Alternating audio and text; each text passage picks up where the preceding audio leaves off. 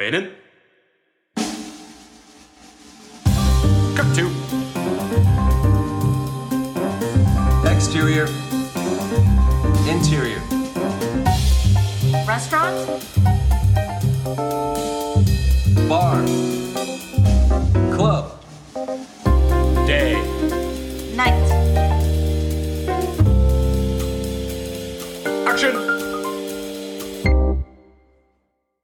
Hello, everyone. There is a fictional restaurant that is never actually seen. It is heard, it is talked about, you know of it, and it is pretty much the entire movie of said movie. You see, post Newsies, but pre Batman, Christian Bale starred in a movie called American Psycho.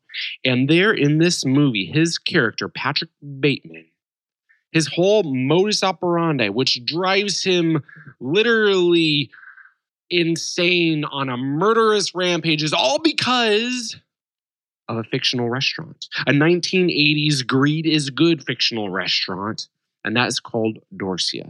Now, there is no one better to talk about Dorsia than the film's director, and that is Mary Harron. She is on Restaurant Fiction. If you haven't already assumed, Restaurant Fiction talks about the fictional restaurants, bars, and clubs in TV and film. My name is Monis Rose. We are talking to Mary, all things American Psycho, all things Dorsia. We are going to start. Hmm, awkward silence, awkward silence, sibilance, sibilance. One, two, check, check. Now go. Right?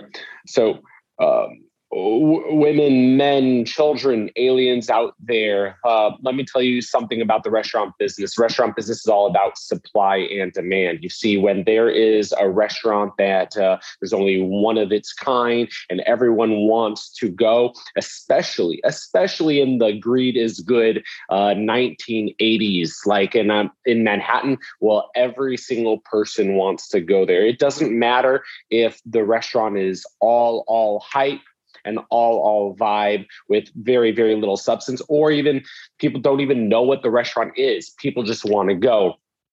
I'm talking about the restaurant called dorsia. Yes dorsia what is it? Who is in it? Who can even get in? Who is on the phone? Who is the maitre d? No one even knows and yet every single person wants to go there. Now what? Let me give you a little bit of uh, background here. History in manhattan. History in very grandiose uh, hard to get in private elite uh, restaurants. That's not nothing new. You know there was the four seasons but at least that has substance. You see the four seasons made uh, put seasonal menus on everything. Now now across america we have seasonal menus. Um, there was the french snooty uh, french restaurant Le, um, uh, Le Pavillon. Le Pavillon was, um, it made the maitre d' somebody, you know, uh, I mean, the maitre d' was a powerhouse. There was even the, the quilted giraffe, the quilted giraffe. And uh, guess what? Even if all the A-listers got to eat there, at least they did have, and it's closed now, but at least they did have a, uh, a signature dish, which was called the uh, beggar's purse. Anyway, what is Dorsia? Does Dorsia is any is Dorsia any of those? Not really, because it has no substance. It's just a here and now type of thing. And that could actually be a good thing because, you know, people, in terms of uh, if you practice meditation, all that, you know, don't be in the past, don't be in the future, be in the now. And that's kind of what Dorsia is. But if you want um, a place to really, really remember, personally for us, restaurant fiction, we just go up to Sylvia's in Harlem because at least that place has a whole lot of substance and a lot of roots. But anyway, that is uh, a little quick review of the mythological, the imaginative, the very fictional restaurant Dorsia from the film American Psycho. We are talking to the film's director, uh, Mary. Uh, Mary, and I'm going to, if you don't mind, we've already, um, um, Heron? Yeah. Yeah, Heron. Okay. Well, anyway, Mary, uh, give us your interpretation of Dorsia. You know, even when you got the script, uh, when you were reading and you put your own spin on things, uh, what did we get right? What did we get wrong? What would you like to add? I first read the book before I, you know, several years before I got involved with making a movie about it. And Dorsia is obviously a, a big thing running all the way through it. And you never, you know, Patrick Bateman, the uh, sort of anti hero, the sort of psychopathic uh, central character, is always trying to get to Dorsia and never does. And he's always, he's, he has a date with his secretary and she asks if she can go to Dorsia. And you're always, you're afraid that he's going to murder her because he can't get a reservation you never see it. So it's really just in your imagination. There's no description. All that is described is how incredibly difficult it is to get a table. And at one point, when he's got this date with Jean, his secretary, and he rings up Dorsia, the voice on the other end just laughs at him when he asks for, for a table, if he can get a reservation. In the book itself, he actually horribly murders an ex girlfriend because she said that she's seeing somebody who's a chef at Dorsia. it's a great device of, of the author, Bret Easton Ellis. It evokes all the status anxiety and the competitiveness, you know, the need to be seen at the most exclusive place. But then here we go. So raise a question. And when you're when you're reading it and you're putting your own, you know, your own take on it, why a restaurant? Why not say a private country club? Why not a bar? Why say this restaurant with food and drink and all of that? Well, because I think there's a lot about food in the book, and it's satirizing all the kind of nouvelle cuisine, very expensive new food and, and restaurants based around that food that was happening in, in New York in the 80s. So there, you know, these restaurants with tiny portions and the credit sequence is about the prep. You think it's about murder because it's knives and red dripping things, but it turns out to be sauce and somebody's cutting up duck breast it's about this minimalist food, this extremely expensive, you know, where it's all about presentation. There's um, hilarious parodies of the menus throughout American Psycho about, you know, somebody's talking about Dorsia and they say, you know, great sea urchin ceviche, or, you know, and somebody else is talking, you know, and they're also talking, one of the things about 80s, expensive 80s restaurant food they did a kind of Americana thing, but using odd ingredients. So they'd be like, oh, I'll have the swordfish meatloaf, that kind of thing. At the same time as everybody's trying to be very thin and Bateman's terrified of gaining weight. These guys spend their whole time in restaurants. Thank you. Thank you for that. That's that is amazing. And for for our listeners out there, uh, sea urchin ceviche. not gonna lie, it's the easiest thing in the world. Just get a sea urchin. I'm just saying. I mean, you open it up, you sprinkle some lime and some salt and some red onion, and boom, you got yourself a ceviche there. so, moving on, I mean, in your opinion, how does though um, Dorsia enhance enhance the movie as a whole? It's a sort of motivation. It's a desire, and and you know, and it provides a couple of plot points. I think Patrick Bateman decides to kill his rival Paul Allen well, one of the reasons why he decides to kill him is that Paul Allen comes into a you know a work meeting, work conference, and says how he just had great reservations or great meal at Dorsia, and Patrick Bateman's just overcome with humiliation. So I think, and you know, and then later, you know, again, as I said with Jean, there's the the, the idea that he can't get the reservation, and you're worried that he's going to murder her, but they end up not going. And then there's another scene where his uh, he's having an affair with a woman called Courtney, played by Samantha Mathis, who's a, a drug addict basically, and he he takes her to a restaurant.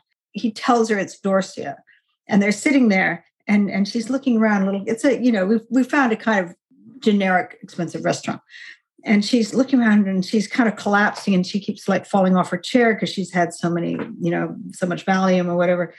And she's saying, you're looking around confused and saying, Is this Dorsia? And he says, Yes. And I said, and, and we should have, I think we should have, and he starts re- telling her off the menu what she should eat. And she, she pulls up the menu and it says in big letters Barcadia. So you know that you're not in Dorsia, you're in a completely other restaurant. But she's so drugged out that she doesn't realize she's not in Dorsia. So, you know, it, it, it was a very useful sort of, you know, plot device throughout. First of all, been a storyteller and a filmmaker for some time now. You have a varied, awesome career. Let's talk about voice. How did you, Mary, how did you find your voice and how would you describe it? You know, you just have to learn to trust your instincts and keep listening to them and not uh, let other people's opinions as a, it's important to hear other people's opinions, but don't let those drown out your own instincts. You know, Mary, how do you stay consistently creative and not plateau? Oh, I think everybody plateaus. I think you just find, you know, um, I think it's, but uh, you know, if you're writing a script or you're developing a project, then you know you you have a new subject. So the subject is what's going to keep you, you know, excited. What is an unusual habit or an absurd thing that you love? My husband and daughter say that I talk to myself. Like when I'm in the kitchen or whatever, I'm just talking to myself and having conversations in my head with people or arguments with people, saying things that I, I wish I had said. So I tend to talk to myself. I, I've always done that ever since I was a kid. I'm not even aware that I'm talking. I'm because I'm thinking about something in my head, and then it turns out that I'm actually talking. Okay, so what about all right? Hypothetical here. Um, your home is on fire, but your your your family, your friends, your pets, they're all safe, out of danger. You, mm. though, can only take five things with you. It doesn't matter the size or the weight. What are those five things? Hmm. I think letters. A good coat. I want a coat. Maybe a pic, some pictures, photographs off the walls, family stuff. Maybe boots. Um, my favorite boots. But I, I, I feel like I should bring something of my something of, of the past. You know, maybe drawings, framed drawings off the walls. I have a lot of artwork on the walls, stuff like that. what is your restaurant tour? If uh, restaurant fiction was like, hey, Mary, um, in any decade, it could be the 80s, you know, green is good 80s, it could be like the 90s, even now. What is, now, where are you taking restaurant fiction? I'm going to our favorite restaurant, which is in Brooklyn, in uh, in Park Slope. It's Al Di La, Italian restaurant, Al Di La, an old favorite. It's been around for 30, 40 years, I think. It's a wonder, wonderful Italian restaurant. It used to have just open tables and they used to not take reservations. And it's kind of Tuscan food. It's nice, but it's not insanely expensive. And now they do take reservations. It's just, it's just, and it's kind of warm and golden and like being in a restaurant in Florence. That's really lovely. So we go there. That's like if we're having a birthday or something. We love a play, another Italian restaurant, Il Buco, and Il Buco Alimentari. Last time we had to celebrate something, we went to Il Buco Alimentari for lunch.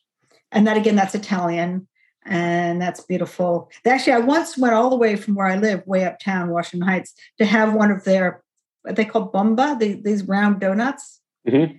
I had a great desire to have one, and I just went all the way down, like a hundred and you know, sixty blocks to to get one of those. I would have it with uh, espresso. I love Il Buco and Il Buco Alimentari, which is more like their cafe, and then I love Veselka the Ukrainian restaurant in the East Village. I used to live around the corner when I was young. I lived in St. Mark's Place in the villa in the East Village.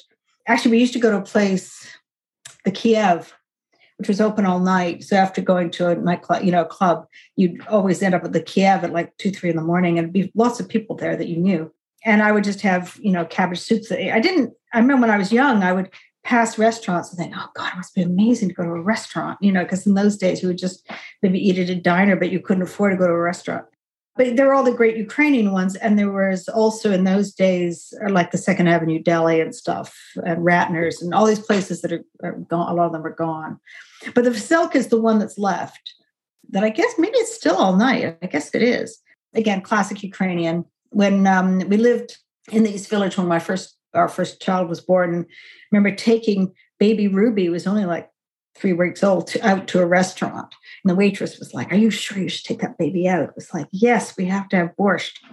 So I, you know, love, love, um, love Veselka. And then I like going to um like Queens, Jackson Heights for Indian food. And and someone said, like, you know, there's a great Oaxacan restaurant in the Bronx that does nothing but mole, you know beautiful. I can't remember the name. It's so nice. It's run by a family, but you can just look up Oaxacan restaurant Mole, the Bronx.